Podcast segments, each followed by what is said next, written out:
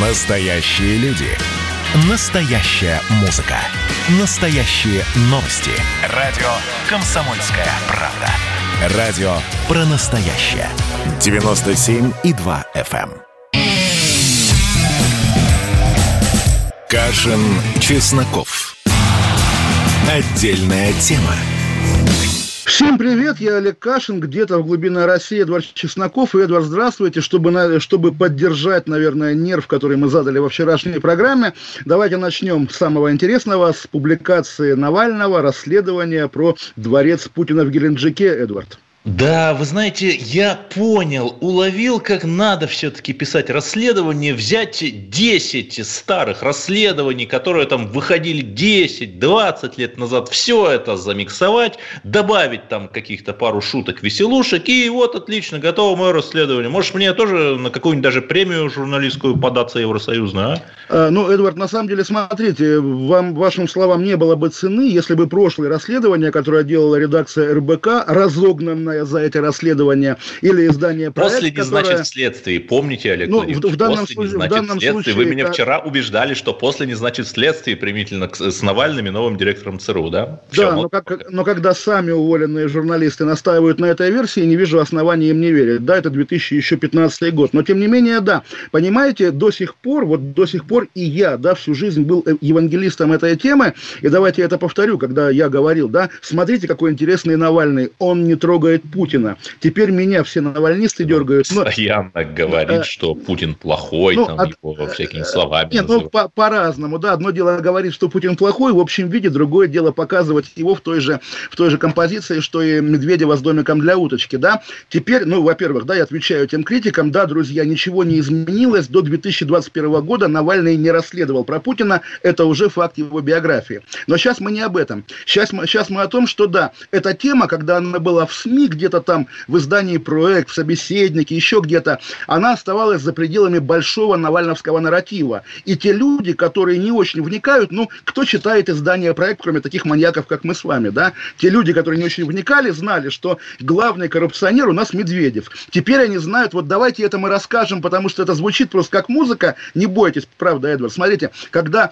у Путина туалетный ёршик за 62 тысячи рублей и держатель для туалетной бумаги за 92 тысячи, но это ладно, у него там подземный ледовый дворец, у него там казино, у него там кальянная с шестом, на котором пляшут... Да, странно, что там не нашли, например, какой-то специальный центр, который управляет взломом американских выборов. Я вот прямо ожидал. Не, ради бога, не, понятно, но ассоциативный ряд, я не знаю, вы всегда думаете об американских выборах, у нас же другой контекст, мы видели на Украине Межигорье, и да, мы понимаем, наше Межигорье богаче, наши золотые батоны интереснее, и да, вот давайте я произнесу охранительную версию этой истории. Мы помним, как по Межигорью захваченному, да, когда Янукович уже бежал, ходили эти украинские колхозники, ковыряясь в носу, разглядывали там его золотой батон, его золотые унитазы. Это же фейк был, не было. Это был то ли позолоченный, то ли желтого металла подарок от хлебозавода. Желтый и золотой батон – это разные вещи. Понимаете, вот интересная опять-таки вещь. Вот вы такой эксперт-криминалист, да, вы доказываете, что золотой батон не золотой. На самом деле, если для миллионов людей он золотой, и если это повлияло на смену власти на Украине, то золотой батон делается правдой. Здесь то же самое. Миллионы людей не верят в коронавирус, и я не могу сказать, что у них все хорошо в жизни из-за этого. На самом деле, вот мы с вами регулярно заключаем пари, всегда забываем. Вот да. После Медведева, давайте еще одно заключим, опять же забудем. После истории про Медведева, когда Навальный рассказал про домик для уточки, да, все такое, Навальный призвал людей выйти на улицу, люди вышли, людей было много, да, и все удивлялись, вот новая школота Навального, да, взамен тех, кто... По-моему, 18-й год был, да? 17-й, по-моему, даже, давно-давно. Да. На 23-й Навальный назначил новый митинг, и в поддержку этого митинга, по сути, выходит это видео. Ваш прогноз, Эдвард, люди выйдут на улицу? Если да, то в каком количестве? Не знаю, я думаю, что есть какое-то ядро постоянное, такое навальнистское, там 100, 200 человек, 300 человек, может быть, даже 1000. Может быть, они выйдут, им же нужен повод, понимаете, и они выходят, но речь не о том. Я тоже читал тот самый текст, которого вы начали, давайте пока не будем уходить от темы. Да, там, давайте, например, конечно. Написано, мы проанализировали, мы в смысле расследователи, проанализировали 100 тысяч проводок вот разных юридических лиц. Олег Владимирович, вы... Понимаете, вы же тоже журналист, да, как и я. Вы понимаете, что такое проанализировать 100 тысяч проводов? Вы понимаете, сколько человека часов на это надо?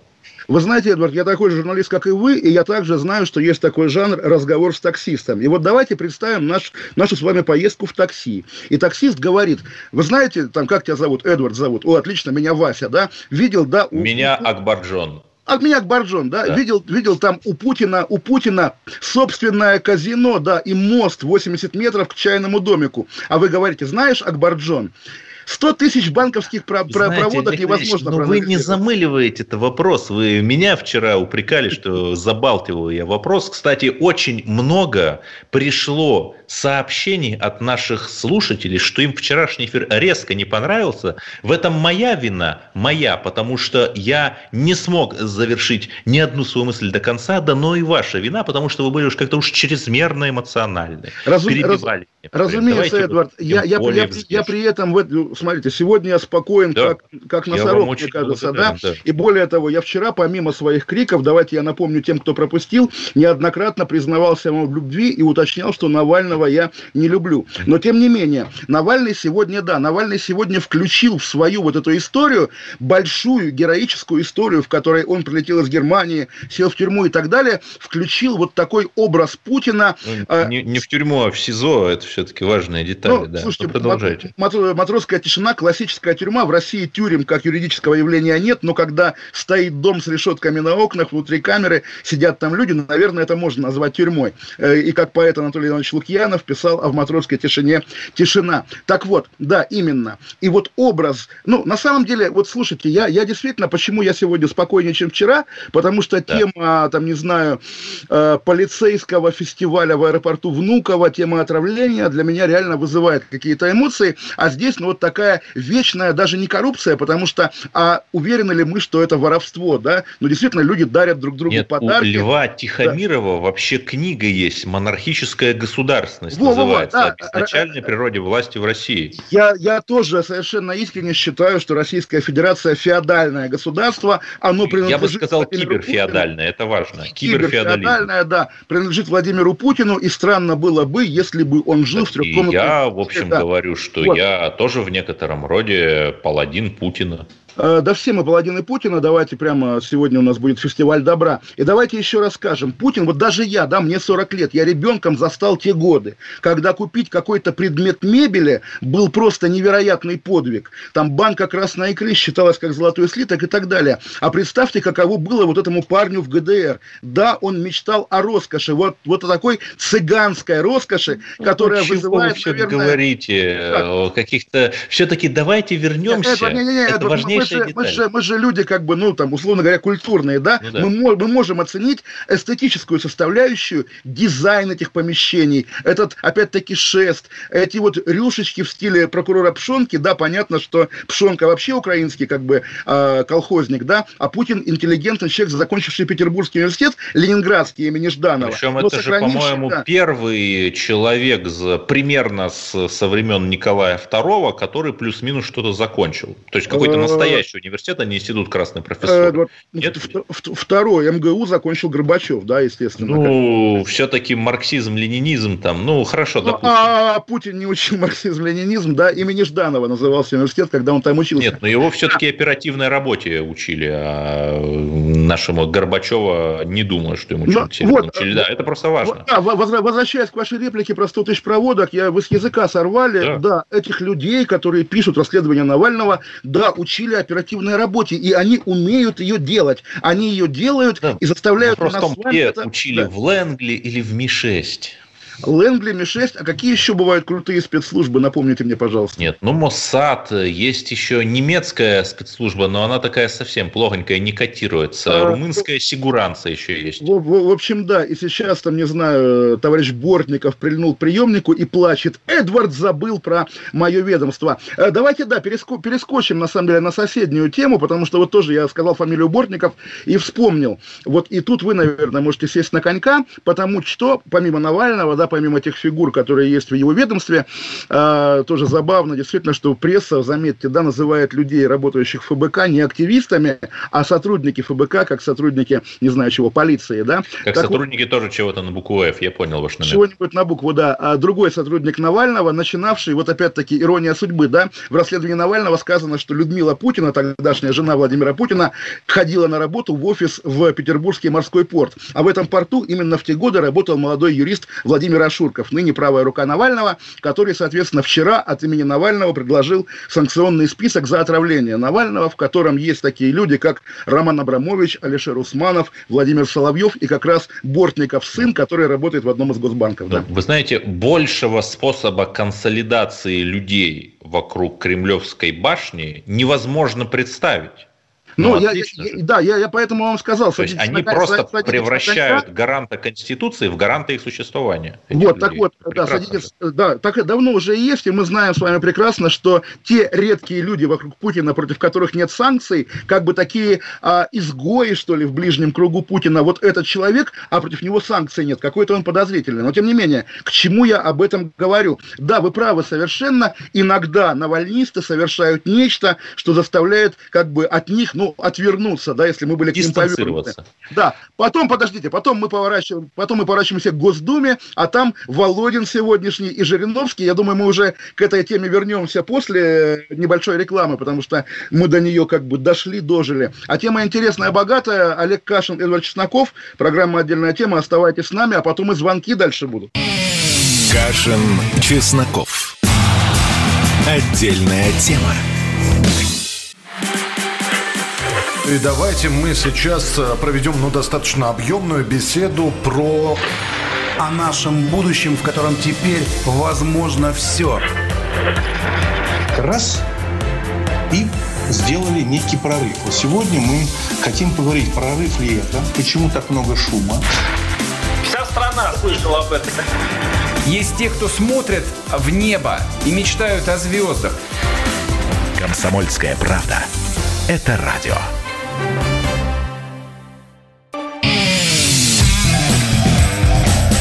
Кашин, Чесноков. Отдельная тема. Здравствуйте, люди. Эдвард Чесноков и Олег Кашин ведут летопись современной истории России. У нас, на самом деле, по факту есть, как это назвать правильно, реальный пресс-секретарь Владимира Путина, которого зовут Евгений Пригожин, который, на самом деле, вот если настоящий Песков говорит, так, что... Начинается Кашин-бинг. Да, давайте Кашин-бинг. Про Пригожина не сбивайте, пожалуйста. Когда Песков говорит, а это не вопрос Кремля, это ерунда, как бы это все, то Пригожин, в отличие от человека, который, в общем, не обязан давать подробные комментарии, дает их. Я просто хочу, и вы видели, наверное, сегодня его комментарий про Навального, хочу его зачитать, он довольно великий, но там есть слово «жопа», я знаю, от которого вы краснеете. Нет, не надо. Почему? Скажите, там просто филейная часть. Потому что мы должны быть выше таких слов. Мы же русское интеллигентство. Мы продолжатели дела Николая Гумилева, Льва Гумилева. В Госдуме Жириновский и Володин говорят какой-то, абсолютно бессвязный набор слов про того же Навального, под которым даже если ты Навального не любишь, подписываться не захочешь. Прямо вот поднимите сегодняшнюю речь. Давайте я тоже речь Володина процитирую. Она коротенькая и очень, на самом деле, крутая. А здесь сказано, если у него есть своя голова на плечах, то пусть занимается своими уголовными делами. Адвокатов у него много, они высокооплачиваемые, в политике таким не место. Коллеги, у нас общее понимание и аплодисменты. Собственно, если с такими аргументами вы выходите против навальнистов, с такими, так сказать, речами, то, наверное, не удивляйтесь, когда они вам не верят. И, соответственно, у меня другой аргумент. Маленькая ссылка на Пригожина, про которую я говорил, да? Он заявляет, я прижал Навального к стенке, и стало понятно, что он просто гадкий, мелкий болтун. Тогда он встретился с дядюшкой Сэмом, стал размышлять, а что мне делать? Сдуваюсь я, дядюшка Сэм, обосрался по полной. А дядюшка Сэм ему... Зачем эти слова? Окей, обкакался, да? Ну, дядюшка Сэм ему говорит, давай-ка ты, Тошенька, запихай себе в задницу волшебную таблетку и сымитируй, что ты настолько важный перец, что тебя отравить решили. Я представляю, как они в своем кругу, в этом как бы дворце в Геленджике, да, собираются и хохочут над искрометным юмором Пригожина. Но вот даже я, который Навального, повторю, не любит, ужасаюсь этому даже не просто, ну, уровню, да, дикости, что ли. Люди не понимают, в чем проблема. Ну, правда, безобразие же. Олег Владимирович, понимаете, есть то, о чем вы говорите, а есть глубинная Россия. Вот в Знаменске Астраханской области бездомные псы напали на детей во дворе одного из домов. Дети с укусами в больнице. Понимаете, вот это настоящая Россия. Об этом надо говорить, об этом надо думать, об этом надо бить во все колокола. Не об этом, в каком-то случае, а вот о том, что везде есть люди, которым нужна помощь. Проблемы, о которых надо говорить, а мы уже... Вот, вы знаете, Эдвард, да, и когда... 150-й эфир. Это риторика, да? Про нашего современного Керенского. Да, это риторика. Смотрите, вот этот дворец в Геленджике, а сколько больных детей можно вылечить? Хорошо, но вы говорите о недвижимости. Давайте поговорим о недвижимости Леонида Волкова. Там с объектом в Геленджике, по крайней мере, все понятно. Откуда что? А вот у Волкова в Люксембурге, что он такой гениальный... Волков – дикое ничтожество, негодяй и придурок, да, ради бога. Как это отменяет тему Геленджика? Нет, я вам сказал, что с объектом в Геленджике там все понятно, кто откуда. А у Волкова его недвижимость там в Люксембурге, она откуда? Ну, ответа же нет. Непонятно. От спонсоров Волкова, которых мы не знаем. И как это оправдывает российское государство? Как?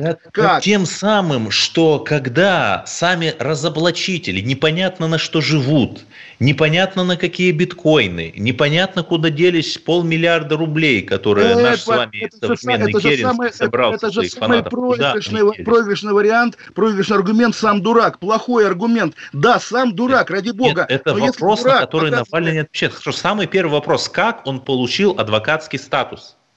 Жульнически получил. Ну, и вот, что? Ну, Эдвард, вы меня против Навального не агитируете, я сам умею, но не вижу это сейчас как бы оправданным, потому что, во-первых, его непонятно за что посадили на 30 суток, во-вторых, его недавно отравили, и в-третьих, вот, соответственно, сегодня он опубликовал, в общем, действительно, реально громкое, реально скандальное расследование про туалетные ёршики Путина за 100 тысяч рублей. Ну, Эдвард, ну, боже мой, ну, правда же. Это же расследование абсолютно ни о чем, понимаете? Нужно говорить о конкретных вещах. Нам нужно сплотить свои ряды, сказать, что мы пехотинцы Путина, и мы этим провокациям не то что не верим или верим, а просто отметаем их, потому что это инструмент уничтожения стабильности и, в конечном счете, инструмент уничтожения России. Что, нет, что ли? Я с вами даже согласен, Эдвард, но скажите мне, пожалуйста, а на кого такие аргументы действуют, кроме и так вот довольно узкого круга реальных лоялистов? На того таксиста, про которого мы говорим, который нас при отключенном Ютубе слушает. Слышали, да, вчера таксист Сергея из Кёльна. Он сказал,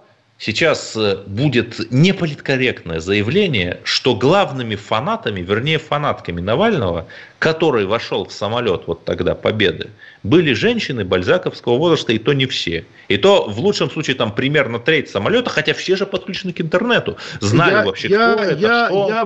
Я вам скажу больше, Эдвард. И когда Борис Николаевич шел к власти, его фанатками были женщины такого возраста. И когда Владимир Путин пришел к власти, я помню актрису Фатееву или кого-то, пожилую актрису Смирнову, которая при вручении наград сказала: Владимир Путин, какая у вас сексуальная походка. Это нормально. И когда эти бабушки и тетки бальзаковские отворачиваются от Путина в пользу Навального, это для Путина гораздо более серьезный сигнал. Я тоже не хочу, чтобы Навальный правил Россией, понимаете? И я вижу, как... не будем ему я вижу, как вы ему помогаете. Опять же, этой аргументацией... Послушайте, о Навальном уже какой вечер начинаете говорить вы. Я предлагаю говорить о реальных проблемах. Это вы начинаете, а я лишь подхватываю. Понимаете? Естественно, но слушайте, если бы мы с вами не начали про Навального, ну как бы, знаете, как бы мы выглядели в глазах... неважно даже как выглядели, в России нет института репутации. Вот была в ноябре чудовищная проблема с обледеневшим островом на остров Русский, с обледеневшим мостом, простите, и остров тоже обледенел, кстати. И у меня есть друзья на острове Русский, они рассказывали, что там действительно была жесть. Напомните длину моста на острове Русский, давайте сравним ее с тем самым мостом. несколько километров. Я бы сказал, на порядок и даже на полтора порядка. На порядок. Это хорошо, это хорошо. И сколько мы с вами эфиров этому посвятили. Мы один раз вы сказали, что там что-то там с моста сбивают сосули молотком, и все. Мы с вами не правы. Нам нужно больше говорить о реальных проблемах. Больше, в конце концов, о глубинной России говорить. А все, Навальный. Да даже Беларусь на этом фоне была каким-то... дуновением сырого воздуха. Не, Эдвард, слушайте, если по Навальному главные новости в последнее время действительно указывают на серьезное событие, я думаю, мы должны об этом говорить, а не прятаться от них за вот эту даже аргументацию. А это все западные кураторы. Когда Навальный постучит... Это аргументация, которую невозможно опровергнуть. Давайте уйдем на новости. В Нью-Йорк Таймс пишет колонку, призывая ввести санкции, но это смешно. Кашин, Чесноков. Отдельная тема.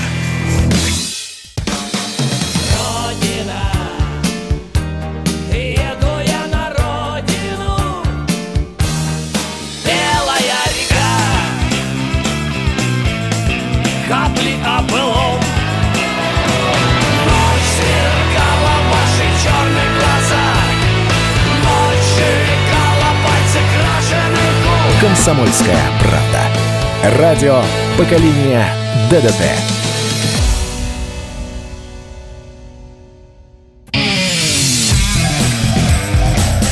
Кашин, Чесноков. Отдельная тема.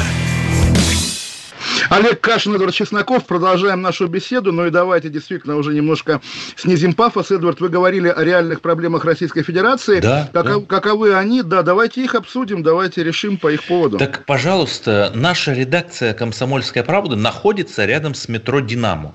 Рядом с этим метро построили вторую кольцевую линию. Там станция метро «Петровский парк». Пересадочная на метро «Динамо». Очень долго, кстати, пересадку строили. Построили пересадку с «Динамо» на «Петровский парк». И там лестница, невероятно крутая лестница со станции «Динамо» в пересадочный тоннель. Там даже есть что-то вроде пандуса под углом примерно 45 градусов. Ну, то есть невозможно протиснуться. И, понимаете, при кровавом совке, я не знаю, вы же тоже когда-то были простым русским человеком и ездили на московском метро, наверное. Да, при кровавом совке, например, пересадка с метро Тверская на метро Чеховская. Там не нужно преодолевать ни единой ступени. Все по эскалаторам. Понимаете? Вся пересадка в одном уровне. Даже инвалид, в принципе, может проехать. А вот мы как-то потеряли те технологии, которые были при кровавом совке. Далее, если вы в Питере были, там главный пересадочный узел метро Маяковская и метро Площадь Восстания. Чтобы с Маяковской на Площадь Восстания перейти, вам нужно потратить, наверное, секунд 10. Потому что эскалатор спускается из главного станционного зала Площади Восстания сразу же на Маяковскую. Или наоборот, неважно, просто ты на эскалаторе, и через 10 секунд, не перейдя ни единой ступени, кроме этих эскалаторных, ты оказываешься уже в другом здании, на другой станции. Вот, мы потеряли эту. Вы знаете, Эдвард, это важно. Да, знаете, у меня просто болела нога, буквально еще 10 секунд, я еле ходил. И вот я понял, как это важно. Да, знаете, я когда первый год жил в Лондоне, Нил еще был маленький, мой сын, сейчас ему 6 лет скоро будет, тогда ему не было года, был год, вернее, там, с небольшим, я его катал на коляске, и да, вот тот метрополитен, первый в мире метрополитен, лондонский метрополитен, который, собственно, был одним из образцов для строителей московского метрополитена, да, естественно, там на новых станциях есть лифты, на старых станциях дурацкие лестницы с железными ступенями, абсолютно узкие коридоры, абсолютная неприспособленность. Да, это нормально. Нет, все развивается. Но.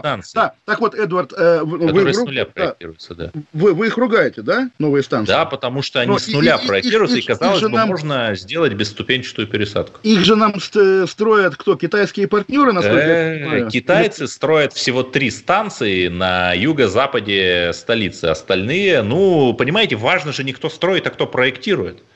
Ну, на самом деле, слушайте... Проектировщики просто научатся, естественно, мы... Нет, это проблема, и нужно сказать, вот давайте бросим, сделаем национальный проект «Бесступенчатая Россия». Вот в вашей бездуховной Англии инвалид может весь город пересечь, просто потому что там низкопольные автобусы, да, везде понижение бордюрных камней, где нужно переехать через дорогу. Ну, видели, наверное, да? Там много инвалидов.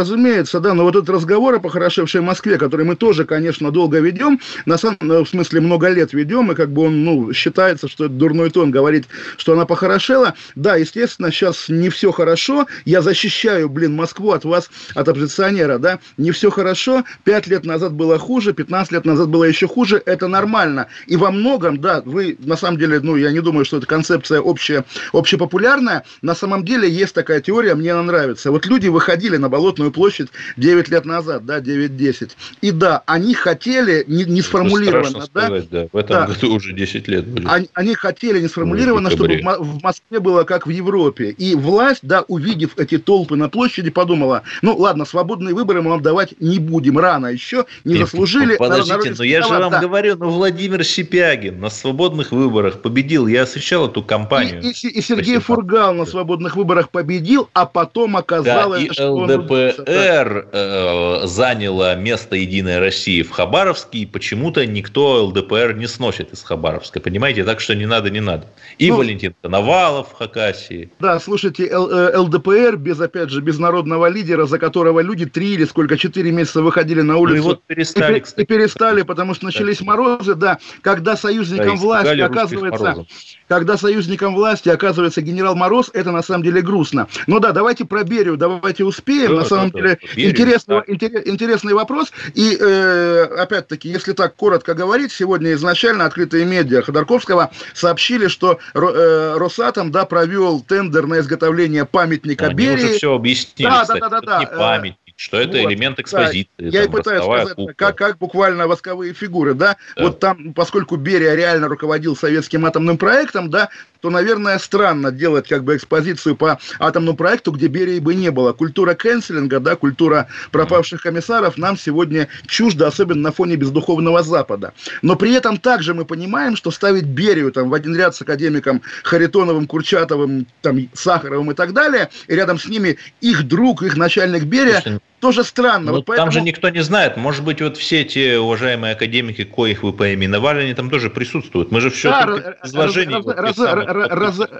Уже Росатом пояснил, да, что вы правильно сказали, ростовые куклы, восковые фигуры. И это философский вопрос, потому что можно ли отделить это злодейство, да, людоедство, а Берия безусловный злодей и людоед, можно ли отделить его от ностальгии и русофоб, да, более того, когда уже умер Сталин, и когда Берия свои, 3 месяца своей славы и почти победы потратил на подготовку реформ, значительная часть реформ была буквально русофобская, дерусификаторская, он даже украинское делопроизводство на Украине перевел на мову. До Берии они говорили при сталинизме по-русски, да, при позднем сталинизме. Так вот, да, и как это отделить? Как отделить Берию от победы? Потому что действительно, когда мы говорим, а вот великие маршалы, которые разбили Гитлера, маршал Советского Союза Берия стоял на трибуне Парада Победы, и мы понимаем его вклад в победу. Это и заградотряды, это и лагеря, это и расстрелы. Да, и 23 февраля 1944 года. Да, разумеется, и депортация чеченцев, прямо скажем. Да и других народов, много кого депортировали. Между прочим, вот вы подсказали, действительно, вот на что есть надежда, кто разрубит этот Гордиев узел. Один звонок из Грозного, друзья, да, там, в атомном ведомстве. Кашин-Бинго. Вы чего? Конечно, Кашин-Бинго, да. Но смотрите, а давайте вот мы от философства уйдем к конкретике. Хорошо, любим мы СССР, хотим мы там гордиться памятью о наших героях и толковых красных менеджеров. Но послушайте, давайте возьмем какого-нибудь нелюдоеда, например, а Сергея Королева давайте возьмем. Кстати, лишний раз докажем, что он никакой не украинец. Давайте, в конце концов, Алексея Николаевича Косыгина возьмем, ведь он же не только выдающийся экономист, при котором, хоть как-то худо-бедно, но жили. Вот этот легкий лоск раннего брежневизма, он же благодаря ему вот все эти югославские гарнитуры могли позволить, но он же еще и был блистательный дипломат. Он организовал переговоры между Индией и Пакистаном, прекратившие очередную индо-пакистанскую войну. Вот почему, например, нет там премии имени Косыгина, а? Ну, не знаю, плохо. А наверняка она есть, просто ну, мы может, не знаем. Есть, может быть да. Такое, потому что также любимая тема, совсем уже Кашин-Бинго, клиентела Петовранова. Косыгин, да, его зять Гвишиани был влиятельным в мировом масштабе человеком, один из основателей, прости господи, римского клуба, а папа Гвишиани был заместителем Берии и буквально депортировал чеченцев. А, соответственно, какая там родня Гвишиани еще по этой линии с Примаковым уже связана, то есть те люди, которые вот буквально там через два рукопожатия доходят до того же Лаврентия Павловича, они сегодня руководят Россотрудничеством. Удивительное дело, конечно. Ну, что делать? Ну, хорошо, понимаете, но еще важная вещь. Дом РФ провел исследование относительно количества людей, да, премия имени Косыгина, вот я нагуглил, она какая-то действительно есть, ну, хорошо, отлично, беру свои слова назад, правда, последняя новость на сайте этой премии датируется 2016 годом, ну, хорошо, я не спорю, да, в общем, какая-то не очень медийно активная премия, вот, смотрите, Дом РФ провел социологический вместе с ОФЦИОМом выяснил, сколько людей готовы взять ипотеку в возрасте от 18 до 35 лет. Больше половины молодых россиян, это гигантская цифра, 18 миллионов. Но из этих 18 миллионов 2 или 3 – это тоже очень много. Для того, чтобы взять ипотеку и оплатить первый взнос – это примерно 15%, будут брать другой кредит. То есть, они берут кредит, чтобы взять другой кредит. Ну, понимаете, если бы наши феминистские, оппозиция, статусные либералы, несистемные либералы, да все левые, правые, ну, сказали бы, друзья, ну, вот давайте сделаем этот проект, государственный проект, дадим людям не только дешевое, но и качественное жилье, ну, хотя бы как при Ахаеваемом нами Сталине.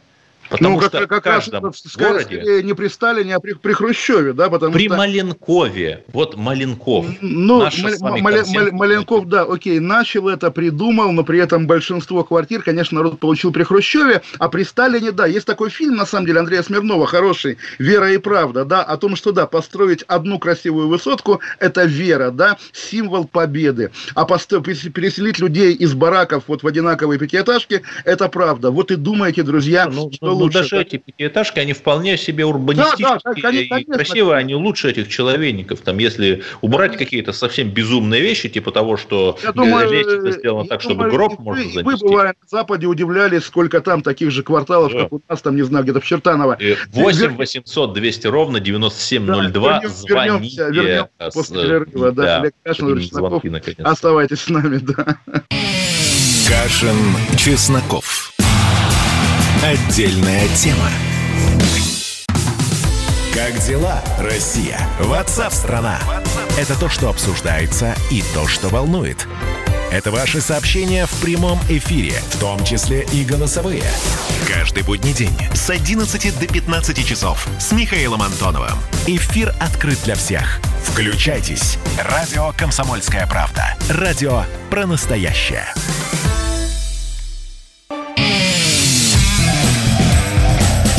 Кашин, Чесноков. Отдельная тема. Олег Кашин, Эдвард Чесноков и Роман из Петербурга. Нам звонит Роман. Здравствуйте. Вы чего хотели? Здравствуйте, Олег. Здравствуйте, Эдвард. Я хотел, знаете, Олег, вас немножко защитить от нападок того, что вот Эдвард говорит, что постоянно возвращаемся к теме Навального. А понимаете, дело в том, что в стране осталось два политика, Алексей Анатольевич и Владимир Владимирович. И свою точку зрения я хочу вот чем поддержать. Да, что не вот любите сегодня... вы Евгения Ройзмана. Вот сегодня по всем каналам вдруг одновременно стали выступать лидеры наших фракций. И у меня возникло ощущение, что просто Карабас-Барабас надел перчатку, где каждый пальчик, вот эта голова, там Зюганов, Жириновский, и они в одном тоне одновременно там стали говорить практически одни и те же слова. То есть, ну, да, я об этом и говорил Эдварду, когда, да, есть проблема в виде Навального, и есть беспомощные люди, вот я приводил в пример речь Володина, зачитывал ее, Пригожина того же самого, или Жириновского, который также выступил, которые совершенно одинаково и беспомощно слабо выступают, делая Навального только сильнее. Навальный, не Навальный, Карнавальный, брахицефальный, ну что говорить? Ну вот, Эдвард, понимаете, вот смотрите, да, у нас с вами вот диалог. Я сказал про необходимость льготной ипотеки, да. Я уже больше блага сделал для России, нежели там в миллионный раз обсудив Навального. Ну, понимаете, это же неправильный тоже подход, такой эскапизм, да, если вы говорите, что ипотека интереснее Навального, ну, вот как он дразнит. Журналист... Интереснее, потому что за нее многие платят, и для многих это единственный способ улучшить свои жилищные условия, от родителей наконец-то уехать. А как вы говорите, с народом надо быть. Как он дразнит нелояльных ему журналистов ипотечниками, уже я начинаю думать, ну, наверное, Навальный, каким бы ужасным он ни был, он прав. Ладно, Роман, вы еще здесь, да? Последнюю фразу хотел вставить. Дело в том, что просто это действительно это настоящая актуальная политика, когда мы говорим о Навальном. Это как неваляшка возвращается на свое место, в свое положение. Так же и любой разговор, если он заходит о серьезной политике, обязательно идет к Алексею Навальному. Вы знаете, в начале 90-х, я просто человек, окончивший институт, вам скажу, каждый разговор в каждом литературном кружке, где-то, наверное, до 2000 года, неизменно приходил к имени Иосифа Бродскому. Выросло целое поколение поэтов, придавленных Иосифом Бродским, потому что они писали под Бродского, там строили фразу, как Бродский, понимаете, и что? И ничего. Вот и вы знаете, прошли эти 20 лет, и все, в 96-м году Бродский. А я был краснокоричневым подростком, и как раз в наших кругах была такая как бы мода говорить, ну вот Бродский это для либеральных евреев, а мы любим Николая Рубцова. Сегодня ровно 50 лет, как он погиб, как в Вологде его убили, почти на вашей родине, жена его убила, сожительница, прямо скажем, нерасписанные жили. И вот для меня уже с годами стало открытием, вы наверняка знаете, поскольку вы литинститутовский, что вот он поступал в литинститут, да, предъявив свой напечатанный сборник «Волны и скалы», знаете, да, эту историю? Ну, говорите. Вот. И потом в советских изданиях так очень деликатно писали, что некий поклонник из Ленинграда, значит, услышав выступление Рубцова на вечере рабочей молодежи, переплел как бы вот его, как бы сделал такую фальшивую книгу, и это был розыгрыш. На самом деле его звали Борис Тайгин, это имя звучит везде, это был такой подпольный самиздатовский магнат, он издавал там, не знаю, Ахматову, Георгия Иванова, эмигрантов, Гумилева полузапрещенного и молодежь.